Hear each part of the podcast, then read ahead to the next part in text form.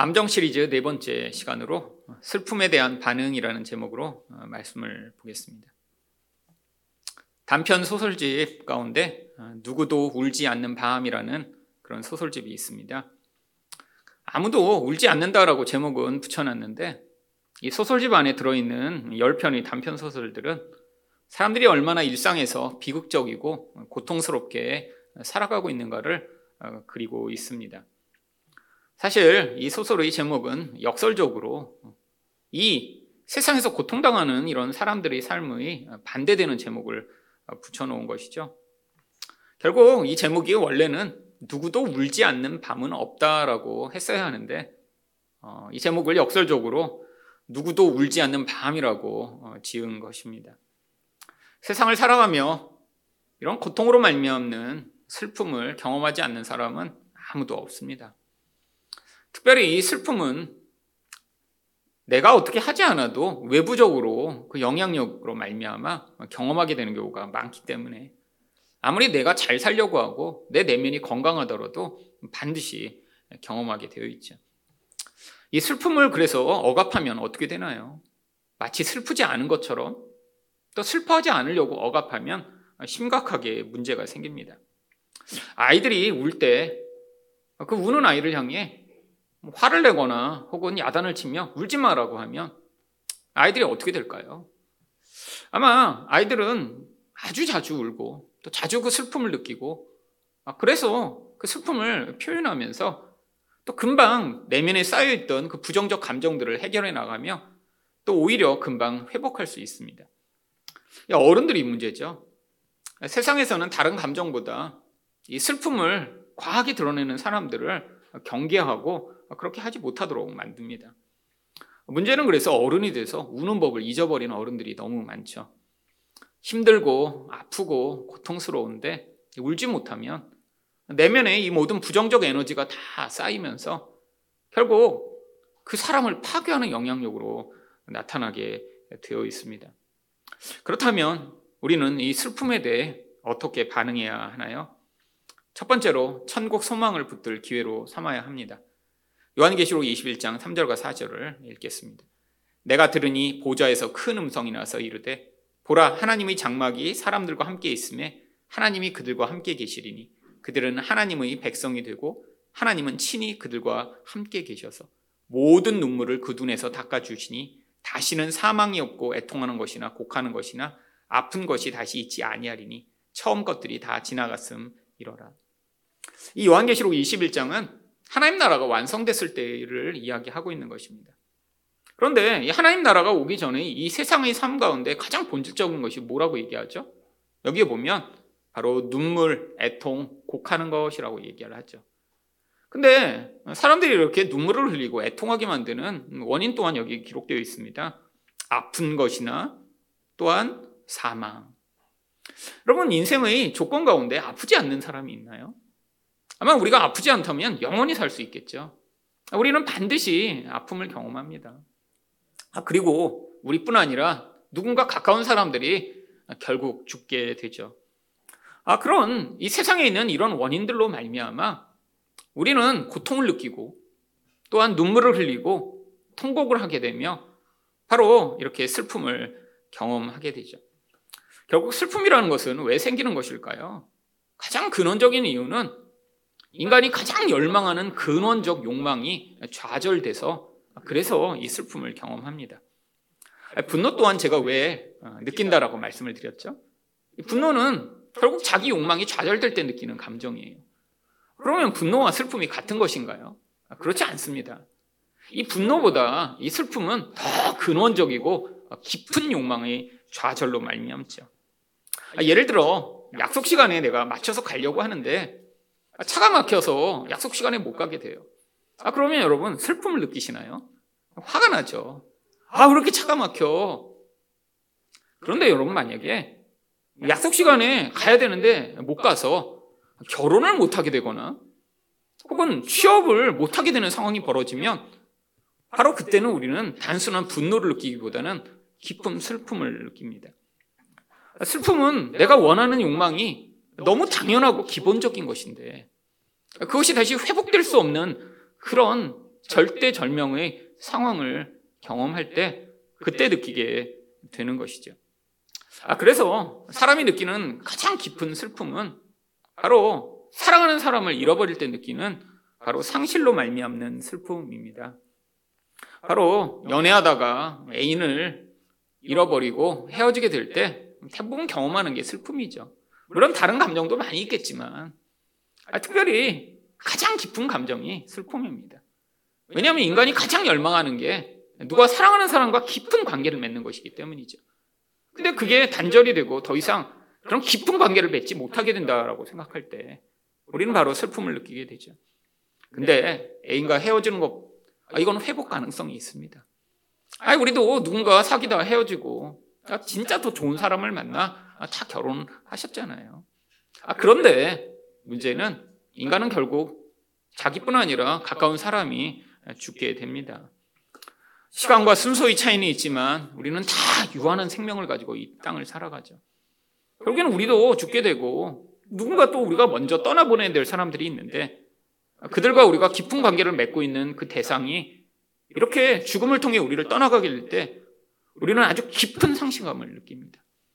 그러면 이건 누구나 당연히 느끼게 되는 거예요. 이 슬픔을 내가 느끼지 않는다라고 하면 이건 아주 심각한 문제가 있는 것이죠. 아니, 자기 부모님, 친구, 또 자기 배우자가, 자기 자식이, 아, 이렇게 어떠한 상황을 통해 아, 나랑 더 이상 관계를 맺을 수 없는 상황이 될 때, 우리는 너무 당연하게 이런 깊은 슬픔을 경험합니다. 아, 그뿐 아닙니다. 사람이 아니라, 아, 우리가 당연하게 누려야 되고, 내가 성취하고 싶은 어떤 것이 좌절될 때, 아, 더 이상 회복의 가능성이 보이지 않을 때, 우리는 또한 슬픔을 경험하죠. 아, 대학에 납방해서 다시는 아, 내가 원하는 학교에 갈 수 없는 상황이 될 때, 아, 또 취업에 실패해서 아, 내가 정말 원하는 일을 할 수 없게 되었을 때, 혹은 내가 원하는 결혼을 하지 못하게 되었을 때, 우리는 또한 깊은 슬픔을 경험하죠. 여러분, 그런데 이런 슬픔의 그 근원 안에 어떠한 종류의 슬픔이든 비슷한 공통점들을 가지고 있습니다. 바로 이 세상을 살아가며 이런 상실이나 좌절을 모든 사람이 경험하게 된다는 것이죠. 예외가 없습니다. 아무리 돈이 많고, 아무리 건강하고, 아무리 자기는 정말 완전한 사람이라고 생각하는 사람도 반드시 이런 상실이나 좌절을 경험하게 되어 있죠. 결국 아프고 누군가가 먼저 죽음으로 떠나가는 그런 고통을 경험하며 슬픔을 경험하게 됩니다. 또한 이런 상실이나 좌절은 다른 종류의 그런 상황보다 훨씬 더 고통스럽게 여겨집니다. 인간 안에 있는 가장 근원적인 욕망이거든요. 그 욕망은 우리가 반드시 가져야 하고 또한 성취되어야 살 수 있는 것인데 그게 이렇게 파괴되고 더 이상 누릴 수 없게 되는 그 순간 바로 우리는 이것을 너무너무 깊은 아픔과 고난으로 여깁니다. 그래서 성경에서 이 눈물과 관련된 부분에서는 항상 고난이라는 단어가 함께 나와요. 바로 이런 환란 속에서 우리는 고난을 경험하고 그 가운데 우리가 이렇게 슬픔을 경험하기 때문이죠. 또한 이런 종류의 고난은 이런 슬픔은 바로 회복이 불가능해 보인다는 공통점이 있습니다. 아니 무엇인가 아 이렇게 내가 원하는 목표나 상황이 좌절되고 내 사랑하는 사람을 이렇게 잃어버리게 되었을 때 아, 도대체 이게 회복되지 못하니까 우리는 거기 안에서 치명적인 영향력을 받죠. 아, 이런 슬픔이 찾아올 때 사람들은 그래서 어떤 반응을 하나요? 가장 일반적인 반응은 바로 자극적인 것을 통해 어, 이런 슬픔의 감정을 바로 잊어버리고자 하는 것입니다. 일시적인 쾌락을 통해 아, 난 슬프지 않아 괜찮아라고 스스로 자기 위로를 하는 것이죠. 자극적인 관계를 맺거나 자극적인 음식을 먹거나 자극적인 영상을 찾아보며 아, 나는 슬프지 않아 괜찮아라고 자기 내면에는 마치 파도가 있는 것처럼 출렁이고 있는데 아, 외부에서 어떤 이런 행위들을 통해 자기 내면을 잠잠케 만들려고 할 때 결국 그 사람의 인격은 문제가 생기기 마련입니다. 또 다른 반응은 바로 무기력증에 빠지는 것입니다. 슬픔이 가져오는 이 무기력증은 아주 강력합니다. 너무 슬퍼서 온 존재가 마비돼 버리는 것이죠. 어떤 자극도 느껴지지 않아요. 맛있는 걸 먹어도 맛있지 않고 재밌는 걸 봐도 하나도 재밌지가 않아요. 자기가 해야 될 일을 하지 못합니다. 깊은 수렁에 빠진 것처럼 점점 침잠되어 가죠. 아니, 성도의 인생 가운데도 이런 슬픔이 찾아옵니다. 고난을 통해 너무 깊은 슬픔 가운데 빠져. 아, 우리도 이렇게 살아갈 때가 있죠. 아무것도 하지 못하거나, 혹은 하지 말아야 될 일을 하며, 마치 자기가 슬프지 않은 것처럼 살아가는 사람들이 많이 있죠. 근데 왜 하나님은 우리가 이런 슬픔을 지나갈 때 그 슬픔에서 우리를 빨리 건져주시지 않는 것일까요? 여러분, 하나님은 우리가 이 땅을 지나가며 이렇게 고난을 당하고 고통하며 슬프다는 것을 너무 잘 알고 계십니다. 바로 오늘 본문에도 그래서 이 땅의 상태를 뭐라고 얘기하나요? 바로 이런 통곡과 애통함이 있는 곳이라고 얘기를 하죠. 아니, 근데 왜 하나님이 우리 인생에 개입해 오시지 않죠? 아니, 우리가 믿음이 좀 부족해서 그런가요? 헌신을 하지 않아서 그런가요? 아, 그렇지 않습니다. 바로 오늘 요한계시록을 쓰고 있는 사도 요한 또한 자기 상태를 요한계시록 1장 9절에서 이렇게 이야기합니다. 나 요한은 너희 형제요 예수의 환란과 나라와 참음에 동참하는 자라. 하나님의 말씀과 예수를 증언하였으므로 말미암아 반모로 하는 섬에 있었더니. 이 사도 요한이 이 요한계시록을 쓸 때의 나이가 약 95세 이상이었을 것이라고 추측이 됩니다. 지금도 아니고 거의 2000년 전에 정말 이런 90세가 넘은 할아버지라니요. 이 반모라는 섬에 지금 왜 있는 거죠? 이 반모는 죄수들을 가두는 바로 캠프였습니다. 노역장이에요. 바위로 된 돌을 캐며 죄수들에게 노동을 시키는 그런 혹독한 장소였죠. 아, 바로 지금 할아버지가 된 이 요한이 아, 이런 무시무시한 채석장에 갇혀 지금 노동을 하며 거기에서 바로 이런 놀라운 하나님의 영광을 경험합니다. 그러면서 자기가 뭐라고 해요? 나는 예수의 환란과 나라와 참음에 동참하는 자라. 아, 지금 자기 상태를 가장 잘 얘기하는 게 환란이에요. 이 환란으로 말미암아 지금 너무 고통하고 있다는 거예요. 근데 그 환란이 자기에게 무엇을 갖고 옵니까? 하나님의 나라를 지금 임하게 하고 있다는 거예요. 여러분 이것이 무엇이죠? 여러분, 우리는 다 육적 존재로 태어나 육적 존재로 살아갑니다. 눈에 보이는 것만 의존하고, 눈에 보이는 것을 사랑하고, 그것으로 유익을 얻으면 살아가는 게 우리 존재죠. 어떤 사람이 처음부터 영적인 것을 사모하고, 보이지 않는 하나님과 관계를 맺으며 살수 있겠어요? 태어난 존재 자체가 눈에 보이는 것으로 말미암아 살아가도록 되어 있는데, 놀라운 하나님의 은혜가 임한 사람들에게 차츰차츰 눈이 떠져서 처음엔 희미하게 보이던 하나님 나라를 이제 볼 수 있게 되며 거기서 하나님과 관계를 맺으며 믿음을 가져야 되는데 문제가 있습니다. 이 육적 영향력이 너무 강력해요. 눈으로 보고 내가 이 땅에서 누리고 즐기는 이 육적 삶이 너무 강력하게 우리를 사로잡고 습관이 되고 익숙해져 있어서 이 하나님 나라를 보지 못하게 되는 거예요. 그때 하나님이 우리 인생의 약점과 연약함을 사용하십니다. 뭐 꼭 하나님이 우리에게 쫓아다니며 우리를 고난을 당하고 힘들게 하시는 게 아니에요. 아니, 우리 인생이 가진 약점과 다양한 문제들과 상황을 통해 우리는 자연스럽게 이런 고난이라는 상황을 경험하게 됩니다. 여러분, 이 사도 요한처럼 여러분이 예수를 위해 막 감옥에 갇히거나 이런 건 없으시잖아요. 그럼에도 불구하고 우리 인생을 돌아보면 고통스럽고 힘들고 눈물을 흘리는 일들이 반드시 있었습니다. 아, 그게 나의 약점이건 내 주변 사람이 있는 죄성이건 무엇인지 몰라도 우리는 반드시 그래서 내가 잘못하지 않아도 이 땅에서 이런 고난을 겪게 되죠. 근데 이 고난이 가져오는 놀라운 유익이 뭔지 아세요? 이 육에 매여 있는 인간, 눈에 보는 것으로만 살아가는 인간이 바로 이 고난이라는 상황을 통해 바로 하나님을 향한 이 눈을 열 수 있게 된다라고 하는 것이죠. 여러분, 신앙이라는 건 그냥 생기는 것이 아닙니다. 그냥 가만히 있고, 성경 읽고, 교회 다니고, 그냥 찬양 불렀더니, 예전에는 하나님을 사랑하지 않던 사람이 점점 하나님을 막 사랑하게 되고, 예전에는 믿음이 없던 사람이 갑자기 믿음이 생기는 일은 없습니다.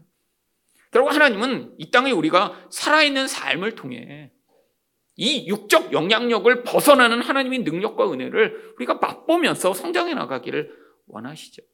아, 근데 문제가 있습니다. 우리 이 육적 존재는 이 하나님 나라와 그 영광을 별로 원하지 않아요. 여러분 그게 아무리 좋은 거라고 얘기를 해도 그걸 처음부터 좋아하는 사람이 누가 있겠습니까? 여러분 아이들이 처음부터 뭐 채소 좋아하고 아 정말 몸에 좋다는 거 먹는 아이들이 있나요? 없습니다. 본능적으로 아이들은 단 거를 좋아하게 돼 있죠. 여러분 그런데 아, 그것도 기질과 경향에 따라 단 거를 아주 오래 좋아하는 사람이 있습니다. 아, 저처럼 나이가 들어도 여전히 단 게 맛있는 사람이 있죠. 근데 여러분 지금은 저희 어머니가 야 너 초콜릿 먹으면 안 돼. 사탕 먹으면 안 돼. 저를 쫓아다니며 어, 그렇게 간섭하지 않으시죠. 아 근데 왜 예전보다 제가 단 거를 적게 먹게 되었을까요?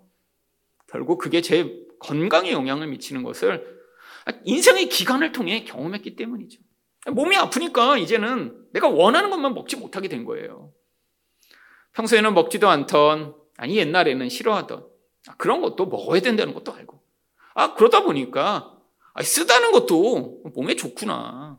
신 것도 꼭 먹어야 되겠구나. 라고 하며 그게 좋아서기보다는 그것을 통한 유익을 점점 경험하게 되는 것이죠. 여러분, 마찬가지입니다. 영적으로도 우리가 태어나기를 육적인 것을 좋아하도록 태어나서 아, 그렇게 습관이 들어버렸어요. 갑자기 근데 아, 내가 교회 다녔다고 하나님 나라를 사모하는 사람이 되나요? 아니요. 이 땅에서 이런 육적 고난이 결국 우리 눈을 열게 하며 내가 이 육적으로 내가 좋아하는 것만을 이 땅에서 추구하며 살다가는 안 되겠구나라는 사실을 발견하게 되는 것이죠.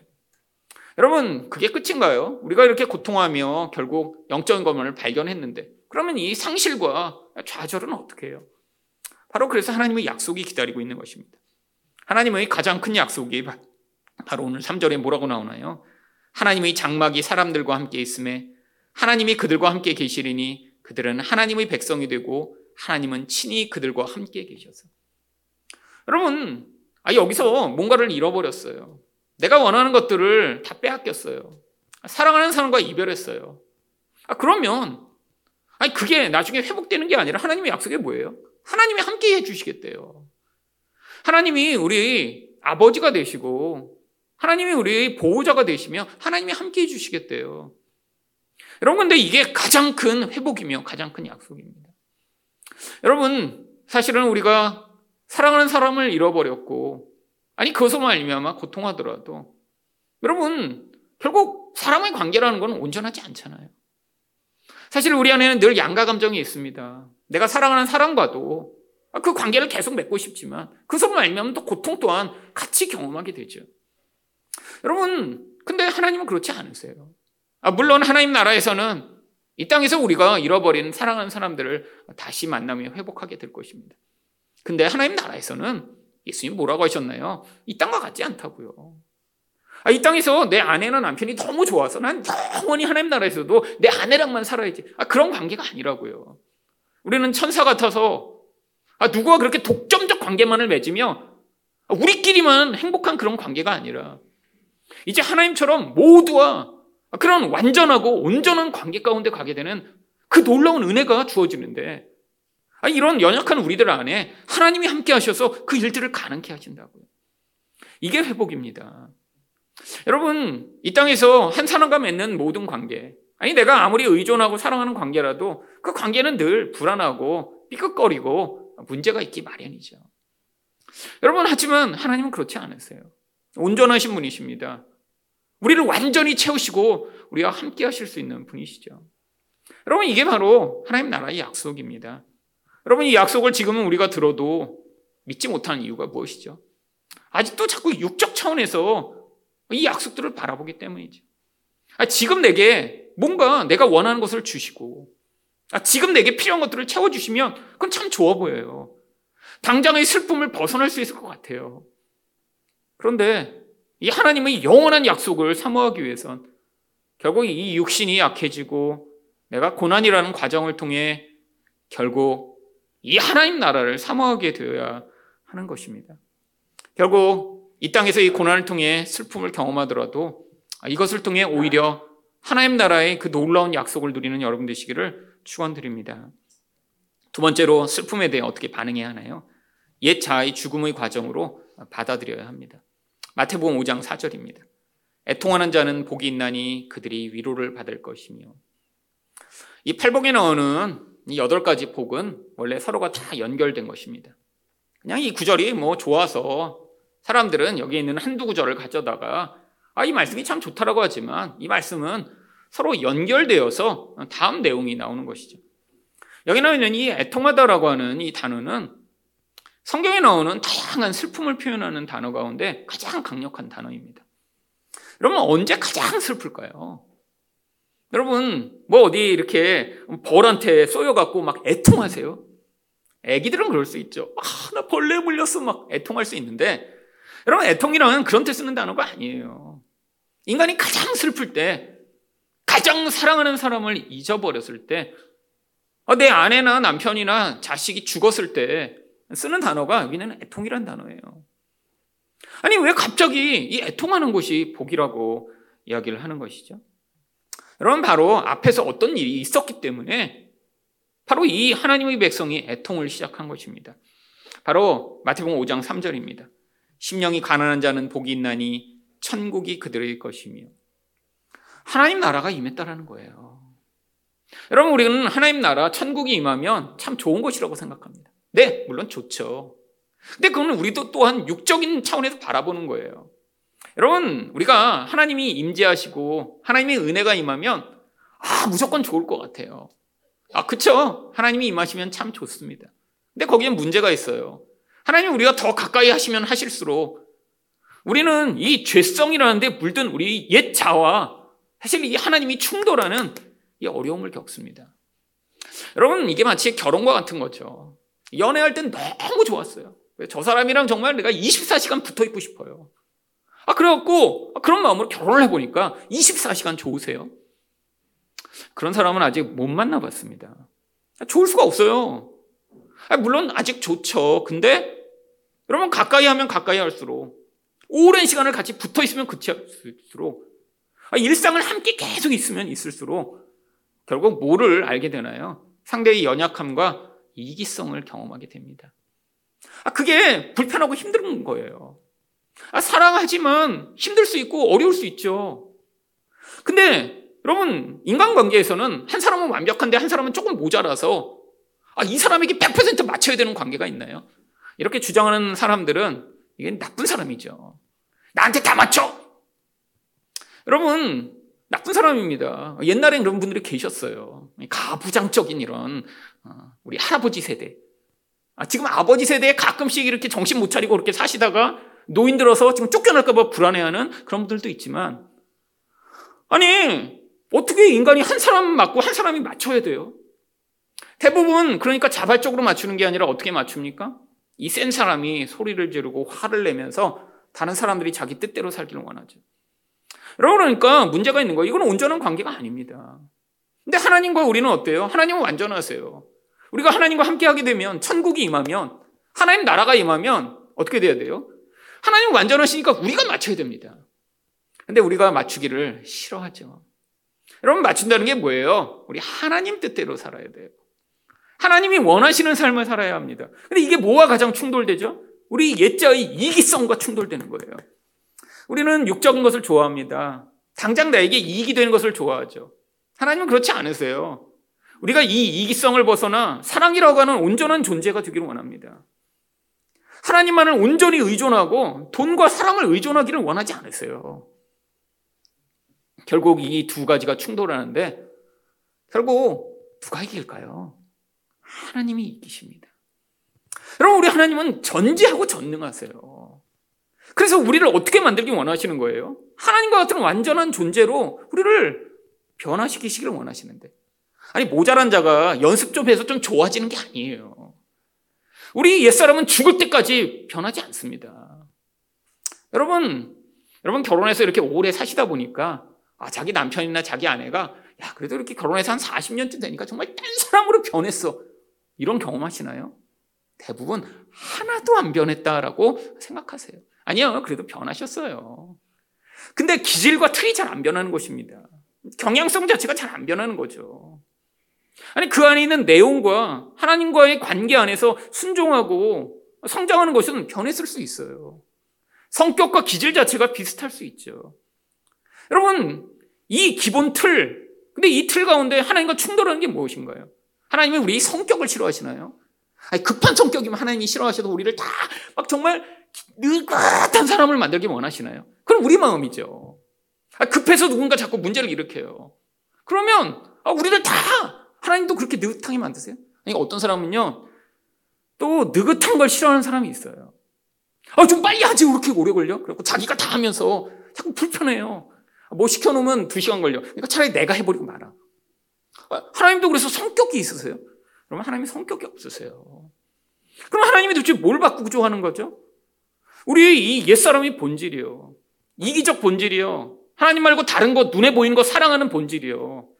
그래서 보이지 않는 하나님만 사랑하고 의지하고 아 그래서 나의 이기성이 아니라 하나님이 요구하시는 참된 사랑의 관계를 맺을 수 있는 자가 돼서 하나님과 영원히 함께할 수 있는 자가 되도록 우리를 바꾸고자 하시죠. 여러분 하나님이 이기시기 때문에 무슨 일이 벌어지는 거예요? 애통이 시작되는 것입니다. 누가 죽어요? 진짜 하나님의 나라가 임하면 우리 자신의 옛 자아가 죽기 시작합니다. 아니 죽는다고 완전히 사라지는 게 아니에요. 하나님이 우리를 자꾸 무력하게 만드세요. 우리가 원하는 거 내가 잘못된 방식으로 하나님 외에 내 뜻을 이루며 내 욕망을 이루며 이기적으로 살려고 하는 그 나의 근원적 자아를 하나님이 자꾸 건드려 가세요. 여러분 하나님이 눈에 보이지 않게 막 우리에게 오셔서 밤마다 목을 졸르시나요? 아니에요. 하나님이 사용하시는 방법이 바로 우리 죄성, 연약함, 우리 주변에 있는 사람들이 그 모든 연약함과 세상의 환경과 사이를 다 사용하셔서 각자의 인생마다 놀랍게 개입해 오십니다. 여러분, 우리 자는 절대 죽고 싶지 않아요. 마치 뭐와 같냐면요. 여러분, 물에 빠지면요. 어, 물에 빠져서 어, 그냥 여기서 가만히 있다 숨 마시다가 죽지? 이럴 수 있나요?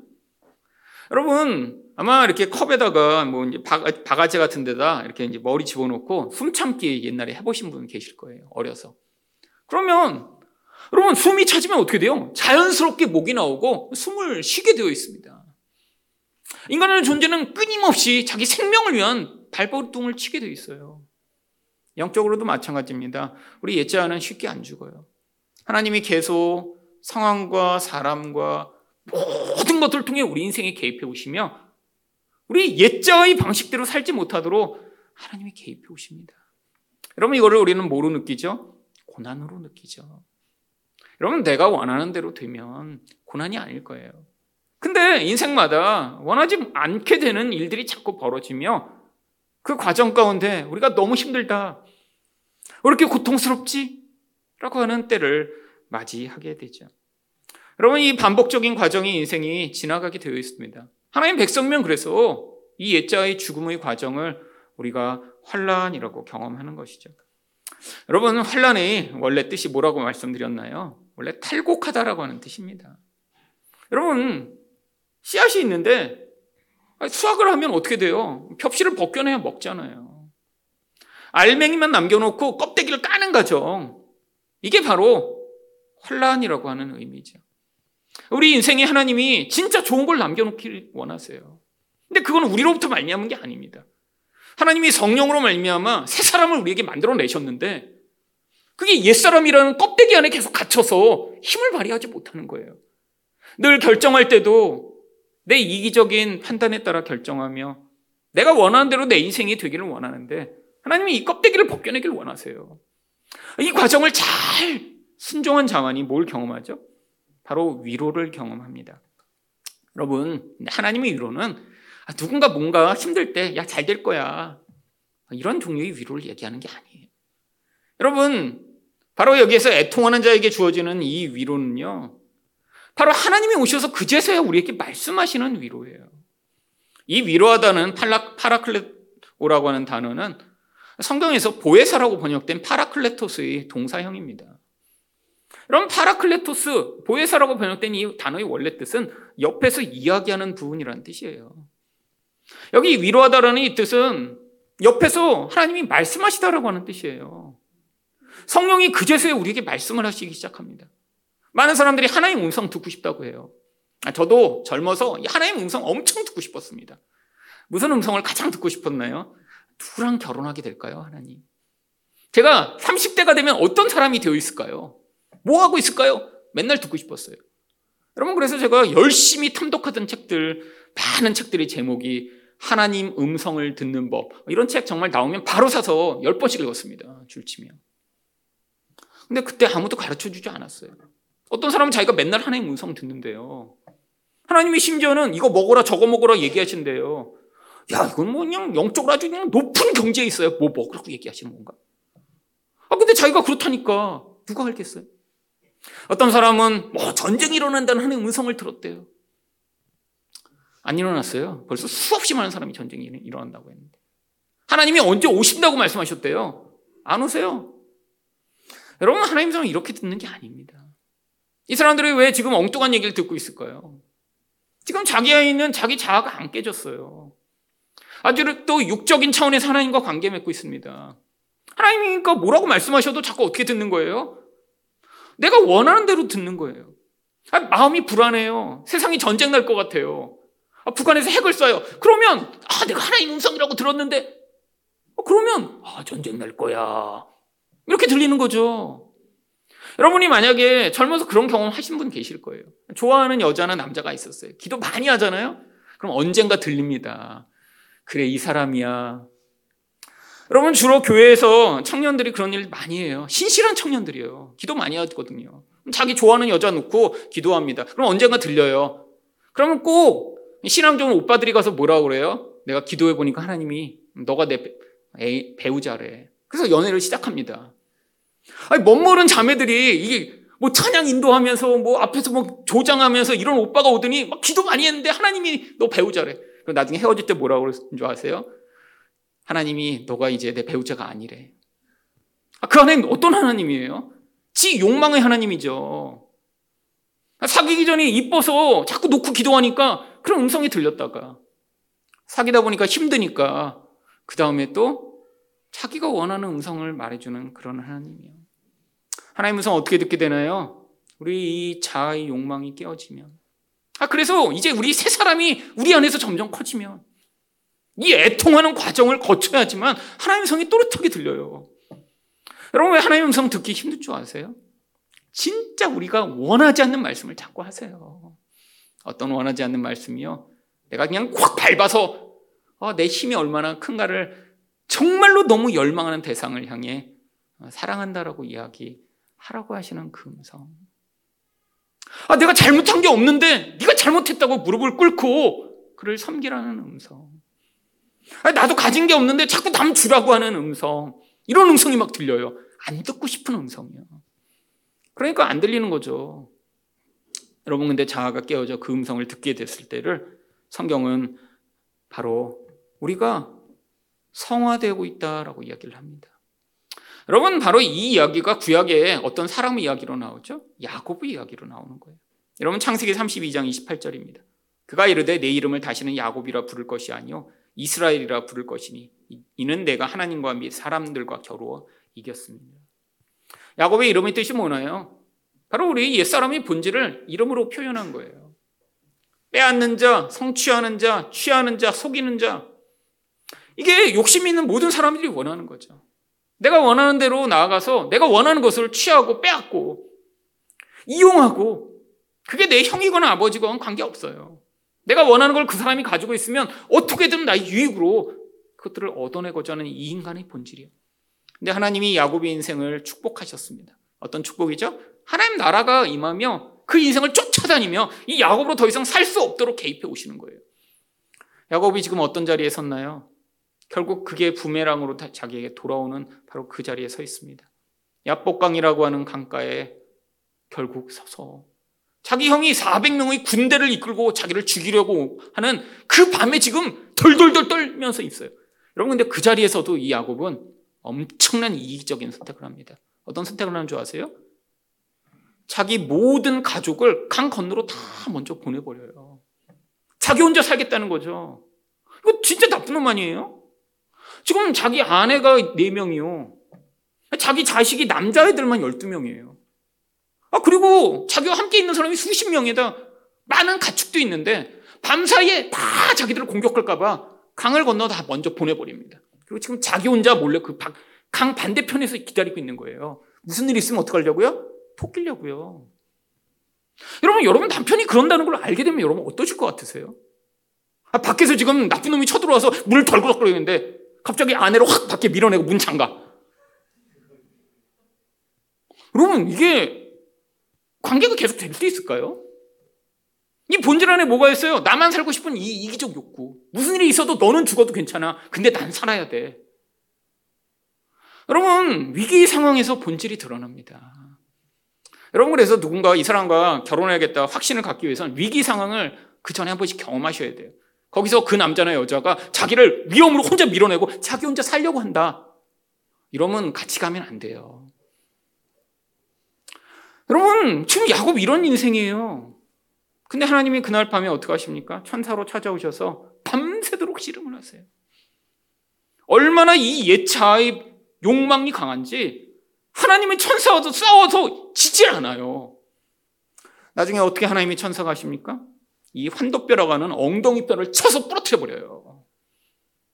여러분 이 엉덩이뼈가 부러지면 어떻게 될까요? 힘을 주고 설 수가 없습니다. 다리가 이게 꺾여갖고 힘의 근원을 파괴해 버리는 거예요. 그리고 그때 너는 다시는 속이는 자가 아니라 이스라엘이다라고 말씀해 주시죠. 여러분 이 이스라엘이라는 이름의 뜻은 하나님이 이기셨다라고 하는 뜻입니다. 너는 끝 까지 네가 이겨서 승리하고자 하지만 하나님이 너를 이기시고 하나님이 완성하신다라고 하는 뜻이 이스라엘인 것이죠. 여러분 결국 이렇게 통곡하며 자아가 힘을 잃어버리게 될 때 그때를 성경이 온유하다라고 이야기를 하는 것입니다.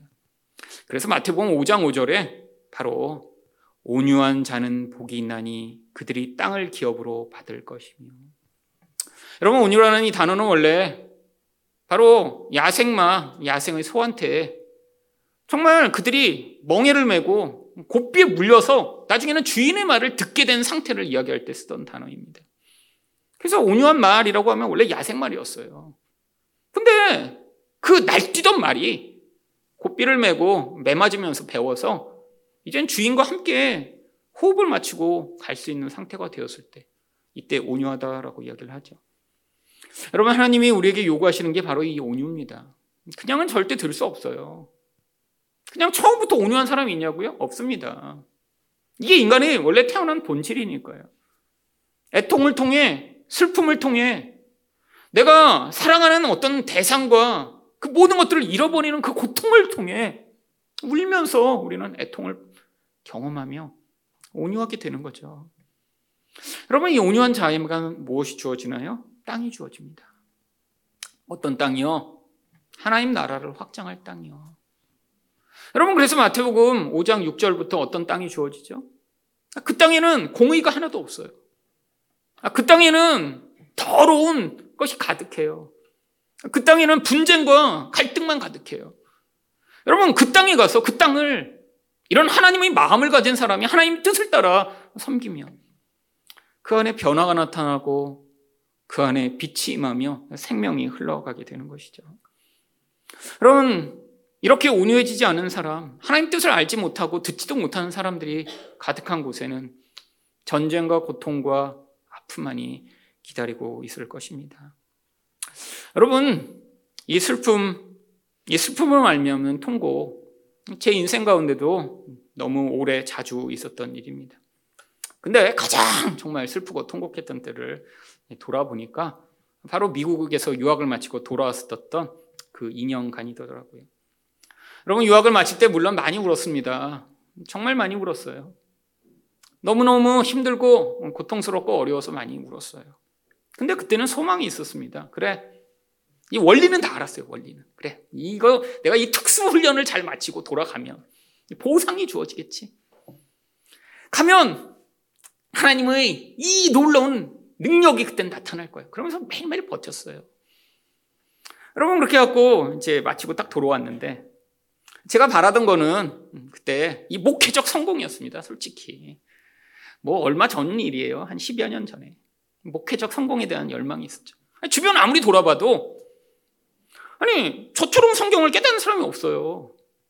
성경에 써 있는데 다 엉뚱한 얘기하는데 막 교회는 막 엄청 커요. 막 야, 저렇게 만 명씩 모이는 교회 목사님은 아니, 남이 얘와 짜집기에다가 설교하고 그러는데 어떻게 이렇게 커졌지? 아, 난 성경을 이렇게 설교하고 하면 하나님이 놀라운 은혜를 베푸시겠다. 이런 기대가 엄청 컸죠.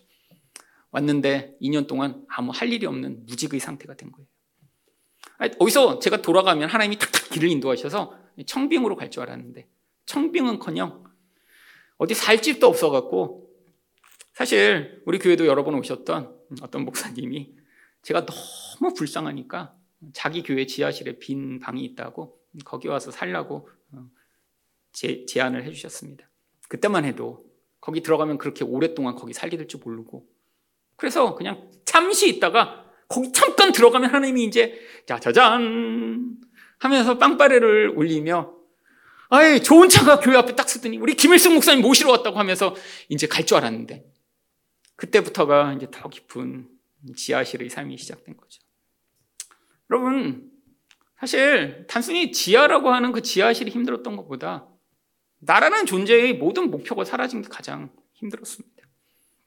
뭘 할지 모르겠는 거예요. 아, 저는 청빙 가서 교회에서 목회 시작하면 될 줄 알았거든요. 근데 남이교회 지하실에 앉아서 여기 왜 와 있지? 뭐 하는 거지? 그러면 제 인생의 모든 목표가 다 사라지고 혼란이 오기 시작했어요. 점점 불안해지고 고통스러웠습니다. 사실 제 아내와 아이들은 저처럼 힘들었지는 않았던 것 같아요. 얘기해 보면 제 아내는 사실 환경적으로 그렇게 힘든 거 잘 이겼습니다. 아 그리고 아이 오히려 거기서 정말 진짜 교회 지하실이니까 예배 드리러 가는 거 20초면 되잖아요. 문 열고 나가면 교회니까. 그래서 정말 아내는 그 기간 내내 하루도 빠지 않고 새벽 기도를 했어요.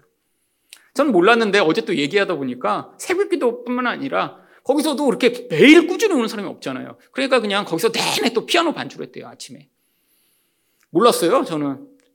근데 저는 새벽 기도도 못 가겠더라고요. 일단 거기서 부목사님들이 설교하는 걸 못 듣겠어요. 설교 듣다가 제 머리가 톡 폭발할 것 같아갖고 이런 막 분노가 침밀고 막 그래갖고 저 몇 번 가다가 이제 안 가기 시작했습니다. 근데 더 힘들었던 건 뭐냐면 아니 가서 울려고 그러는데 한두 번 물어봤거든요. 살짝 그랬더니 분위기가 너무 나빠지는 거예요. 나 하나 우니까 기도를 아무도 안 해. 그리고 내가 우는 것만 다 봐. 아 그래서 여기서 울었다간 안 되겠구나. 근데 남의 교회 지하실에서 울려고 보니까 이게 울면 그 교회 다 울리는 거예요. 그리고 옆으로 다 교인들 왔다 갔다 하고 막. 그래서 그 집에서도 못, 울, 못 울겠는 거예요. 여러분 울지 못할 때 정말 미칠 것 같아요 점점. 여러분 그래서 어디서 온줄 아세요?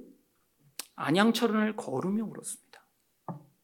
이렇게 한 시간 걷고 저렇게 한 시간 걸으며 그래서 계속 울면서 왔다 갔어야 했어요. 소리 내지 못하고 사람들이 볼까봐 그 고개 숙이고 그러면서 땅을 보면서 울면서 왔다 갔다 했어요. 그럼 거기 그렇게 왔다 갔다 하면서 왜 울었을까요? 너무 큰 좌절을 경험했었죠. 인생에 내가 목표했던 그림과 내가 원했던 목표가 있는데 그게 다 박살나고 내 현실은 뭐냐면 남의 교회 지하실에 살고 있는 그 사람들이 저보고 그러는 거예요. 어, 목사님 왜 여기 계세요? 내가 나도 모르죠. 근데 거기 있었어요, 그냥. 남들은 제가 그렇게 울었는지 모를 거예요. 안양철을 걸으면 어떤 이상한 남자가 계속 고개 숙이고 그러고 왔다 갔다 하는 걸 사람들이 보았겠죠. 여러분, 그 기간이 2년 동안 계속됐습니다. 아무것도 못 하겠는 거예요. 아, 그때 미국에서는 그렇게 정말 시간이 아까워서 막 정말 몸부림치면서 성경을 봤는데, 근데 그때는 성경을 보지 못하겠는 거예요. 이걸 뭐하러 봐야 되는지를 모르겠고요.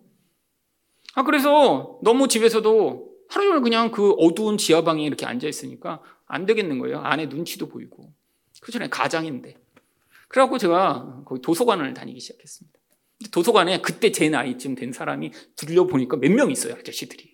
그래서 뭐 하나 지나고서 보니까 그 아저씨들도 저랑 상황이 비슷하시더군요. 40대에 거기 이렇게 도서관에 나와 있는 아저씨들이 다 뭐 하겠어요? 그냥 주식 차트 하루 종일 보고 있거나 그냥 신문, 거기는 모든 신문을 다 꺼내 보는 거예요. 한 열 몇 개를. 저도 자주 그랬습니다. 그래서 뭐 신문 막 열 몇 개를 깨알같이 다 읽어요. 오전에 다 읽고 나면. 그럼 비슷한 때 또 이렇게 밥 먹으러 같이 가서 멀리서 혼자 혼자 이렇게 앉아오고 보고 아, 저 인간 저기서 그렇게 만났네. 그러면 그 공공도서관에 앉아서 그러고 있다가 저녁에 돌아오고 밤에 잠을 못 자고 안양청 걸으며 울며 그러고 2년이 지났어요. 근데 2년이 다 돼가는 그때 갑자기 저희 어머니가 췌장암에 걸리셨습니다. 여러분 저도 췌장암이 얼마나 악한 암이고 생존율이 얼마나 낮은지 그때 잘 알고 있었어요. 그래서 저희 어머니가 이제 수술을 받으시러 서울에 오신 거예요. 제 마음이 그때 너무너무 고통스러웠습니다. 왜냐하면 제가 목회를 하는 것만큼이나 우리 어머니 열망이 너무 크시다는 걸 제가 너무 잘 알고 있었거든요. 우리 어머니는 평생 제가 목회에서 성공하고 뭔가 잘하는 걸 보고자 사셨고요. 근데 제가 한국에 들어올 때 저랑 똑같은 마음을 가지고 계셨던 거죠. 그래서 제가 들어오기만 하면 뭐가 될 줄 알았는데 그 됐다는 게 남이교회 지하실이니까 저희 어머니가 그때부터 저희 어머니도 잠을 못 주무셨어요. 그렇잖아요. 사실 제가 저희 어머니 우상이고 사실은 전부였는데.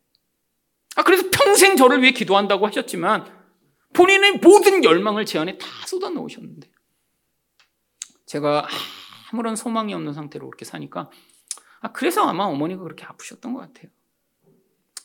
여러분, 이제 어머니도 돌아가시게 생겼어요. 어머니가 서울에 오셔서 병원에 입원해 음, 수술을 앞두고 있는데 그때 제가 그 교회 수요 예배를 나갔습니다. 근데 예배만 거기도 드린 게 아니라 거기도 수요 예배 드리고 끝나고 기도회를 했어요. 불을 꺼놓고 큰 본당에 한 뭐 6, 700명 들어가는 큰 본당인데 수요 예배 때는 한 100여 명 정도 오세요. 뜨문뜨문 앉아. 제가 맨 뒤에 앉아 있다가 그때 불을 끄고 기도를 시작했는데 이전에는 슬퍼도 길에서 울지 난 교회에서 잘 안 울어야지 그랬는데 그날은 도저히 멈출 수가 없더군요. 처음에는 휴지로 입을 막고 울기 시작했는데 여러분 도저히 막을 수 없는 슬픔이 있잖아요. 아무리 입에다 휴지를 쳐넣어도 정말 영혼에서부터 너무너무 고통스러워서 쏟아지는 그 눈물이. 내 인생은 이렇게 망해버렸고 우리 엄마도 돌아가시게 생겼고 나는 도대체 뭘까? 근데 우는데 여러분 이렇게 공간 큰데 제가 울기 시작하면 이게 소리가 울리기 시작합니다. 저도 알았어요. 제가 울기 시작하면서 모두 기도하는 사람이 다 기도를 멈췄다는 걸. 그리고 제 아내는 옆에 앉아서 막 그 안절부절 저 때문에 모든 사람들이 다 제 기도의 울음을 듣고 있으니까 막 옆에서 막 그냥 막 너무 힘들어하는 걸 저도 알고 있었는데 어떻게 할 수가 없는 거예요. 막 까일 거예요 정말. 제가 또 오래 울었고 많이 울었기 때문에 제가 한번 울면 이게 심해요. 아마 지난 8년간 제 울음소리를 들은 분이 몇 분 계시죠. 여러분 근데 이게 작은 데서 우는 거랑 큰 데서 우는 거랑 차이가 있습니다. 큰 데서 울면요 그 막 울음이 여러분 남이 그렇게 정말 가슴이 찢어지듯 울며 그렇게 우는데 옆에 사람 다 어떠셨겠어요? 여러분 그때 울면서 제가 그때 왜 내가 이렇게 슬프지? 왜 이렇게 고통스럽고 죽을 것 같지? 라고 생각을 해보니까 아, 일단 엄마가 돌아가신다라고 하는 게 너무 슬프긴 했는데 그것보다 나라는 존재를 증명할 수 없게 된 게 너무 슬픈 거예요. 아니, 목회도 이렇게 실패하고, 아, 그 우리 엄마한테도 내가 어떤 사람인지 알려드릴 기회를 잃어버린 채로 그냥 이렇게 남의 교회 지하실에 살다가 난 이제 끝난 인생인데 그게 너무 억울하고 너무 슬퍼서 정말 죽을 것처럼 울었어요. 죽을 것처럼. 그렇게 울면서 제가 생각을 해보니까 아, 그때까지 저는 하나님을 위해 목회한다고 생각했거든요. 아, 그래서 내가 하나님을 열심히 목회해서 그냥 북한도 구원하고 막 한국 교회도 구원하고 막 열망이 있었는데 그렇게 울다 보니까 결국 나를 위해서 목회를 하고 싶었던 거다. 목회의 성공이라는 걸 여전히 꿈꾸고 있었던 것이더라고요. 하나님이 뭘 원하시는지 아무 생각도 없고 내가 뭔가 잘하고 멋지게 해서 아, 그래서 우리 엄마한테도 내가 엄마 고생하셨죠? 라고 증명해 드리고 나 자신한테도 아, 주변 사람들 저렇게 다 땡깡도 피고 놀고 있는데 나는 이렇게 열심히 살았고 기도 많이 했고 성경 봤으니까 나는 괜찮은 존재라는 사실을 증명하고 싶다는 사실을 알게 됐어요. 그래서 그때 회개했습니다. 하나님, 제가 저를 위해 목회하려고 했군요. 그럼 목회 안 하겠습니다. 나를 위해 하는 거 그럼 무슨 소용이 있겠어요? 아, 하나님이 저를 목회 못 하시게 하신 이유가 있었군요. 그래서 제가 그날 그때 하나님 제가 목회하지 않고 포기하겠습니다. 그리고 그냥 그냥 그 지하실에서 계속 그냥 살게요. 생각해 보니까 장점이 많더라고요. 그 지하실이. 왜냐하면 그 교회에서 전기료 그냥 공짜로 내주시죠. 월세도 안 받아요. 그리고 뭐 교인들이 가끔씩 막 쌀도 갖다 주시고 막 그냥. 그리고 돈이 안 들어요. 거기 사는데 거의. 그래서 그냥 좋아요. 그리고 안양천도 가까워서 그냥 바로 집 앞이 안양천이라 그냥 왔다 갔다 좋고 뭐. 괜찮아요. 그래서 그냥 거기 계속 살려고 그때 정말 2년을 냉장고 없이 살았어요. 여러분 가족이 냉장고 없이 살 수 있겠어요? 요 정말 무릎 조금 높이 오는 그 조그만 냉동실 안 되는 그 간이 냉장고가 하나 있었는데 거기서 어떻게 살아요? 누가 김치를 주셔도 그냥 현관에 내놓다가 다 신김치 먹고. 근데 그날 제가 그렇게 기도하고 뭘 결정했냐면 그래 여기 오래 살아야 되니까 일단 냉장고부터 사자. 그래갖고 냉장고를 사러 갔어요. 그래서 뭐 냉장고도 큰 것을 못 사니까 그냥 한 칸으로 된 거 이렇게 제 키 높이만한 거. 아 그거 일반 냉장고 그렇게 해서 그 냉장고 하나를 사왔어요. 마음이 결단을 한 거죠. 이 집에서 그냥 영원히 살기로. 그냥. 공짜 집에서 그냥 살고. 살기로 결단하고 냉장고를 드렸어요, 집에. 그런데, 그리고 며칠 안 돼 하나님이 개척하라고 사인을 주셨습니다. 제가 다 포기했더니 사인을 주셨어요. 근데 사인만 주신 게 아니에요. 제가 그렇게 울었잖아요. 사람들이 소문이 난 거예요. 김일성 목사 왜 이렇게 우냐, 막. 근데 뭐 저희 어머니 췌장암 수술 받으신다는 거 이제 성도들이 다 알게 됐어요. 그때부터 막 성도들이 돈을 갖다 주시는 거예요. 이전에는 힘들게 사니까 돈 주신 분들 계세요. 뭐 30만 원도 주시고 10만 원도 주시고 많은 분들이 은혜를 주셔서 거기서 살았죠. 근데 단위가 10배씩 커진 거예요. 어떤 분은 500만 원도 갖다 주시고 300만 원도 갖다 주시고 아, 그래갖고 돈이 막 억수로 들어오는 거예요. 막 그 한 번 울었다고 막 그랬더니 두 번 울 걸. 그래갖고 아, 어머니 병원비 다 하고 수술비 하고도 막 돈이 너무 많이 남아요. 막 천 단위로 막, 막 돈이 막 쌓여요. 근데 그때 하나님이 개척하라고 하시는 거예요. 그래서 사실은 이 교회 개척 시드머니가 울음으로 시작된 겁니다. 울음으로 모아서. 그렇게 울었더니 그 시드머니로 그래서 그때 그걸 가지고 예전 교회 의자도 사고 그래서 그 의자 아직 창고에 있잖아요. 그, 그 약한 의자, 그 검은 거. 그거 제가 울어서 산 거예요. 그 앵벌이 해갖고. 아. 여러분, 아, 근데 더 감사한 건 뭔지 아세요? 아, 물론 저희 어머니 수술하고 그 다음에 다시 회복하시는 과정 가운데 이제 재발하셔서 돌아가셨습니다. 근데 제가 그때 그렇게 몇 번 울었더니 저희 어머니 돌아가실 때 너무 제게 큰 충격이 있을 줄 알았어요. 왜냐하면 저랑 어머니도 많이 너무 이렇게 결부돼 있었거든요. 어머니가 저를 우상으로 생각하시고 의존하셨던 것만큼 저도 저희 어머니를 너무 의존하고 사랑해서 우리 어머니를 기쁘게 하고자 하는 열망이 있었는데 그렇게 울면서 그 고리가 끊어진 거예요. 아, 그래서 저희 어머니 돌아가셨을 때 슬펐지만 그게 제 인생에 파괴적으로 영향을 미치고 저를 흔들지 않을 수 있었어요. 여러분, 근데 가장 큰 축복은 뭔지 아세요? 그때 제가 열망하던 목회적 성공이라고 하던 그 나의 옛 자아의 열망이 죽임을 당한 거예요.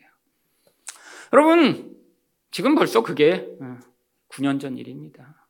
근데 여러분, 제가 옛날에 기대했던 이 목회적 성공, 그 기준에 의하면 저는 성공하지 못했습니다. 여러분, 저는 제가 감당할 수도 없고, 제 옷도 아닌 화려해 보이고 멋있어 보이고 거대하고 커다란 거인이 되는 삶을 꿈꿨죠. 하나님은 원하시지 않으셨어요.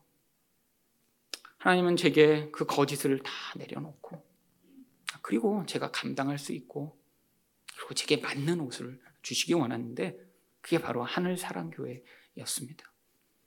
제가 아마 그때 그렇게 울면서 통곡하며 내 옛 사람을 내려놓지 못했으면 아마 이 하늘 사랑 교회를 개척한 이후에 저는 계속해서 아, 이건 아닌데 아, 교회가 더 막 커져야 되는데 이런 엉뚱한 생각을 하며 아마 불만족했겠죠. 근데 한 번도 지난 9년 동안 그런 생각을 하지 않았습니다. 어떻게요? 제가 그렇게 열망했던 그 옛자의 욕망이 그 통곡을 통해 죽임을 당했기 때문이죠. 여러분, 이게 바로 슬픔의 능력이고 통곡의 은혜입니다. 여러분 인생 가운데도 여러분이 꿈꾸는 것, 아니, 여러분이 열망했던 것을 내려놔야 되는 그 자리에서 어쩌면 통곡과 눈물을 통해 그 과정을 지나가실 때 하나님의 은혜를 경험하며 그 은혜가 오히려 내가 열망했던 것들을 어떤 얻는 것보다 더 놀라운 축복으로 임하시는 여러분 되시기를 축원드립니다.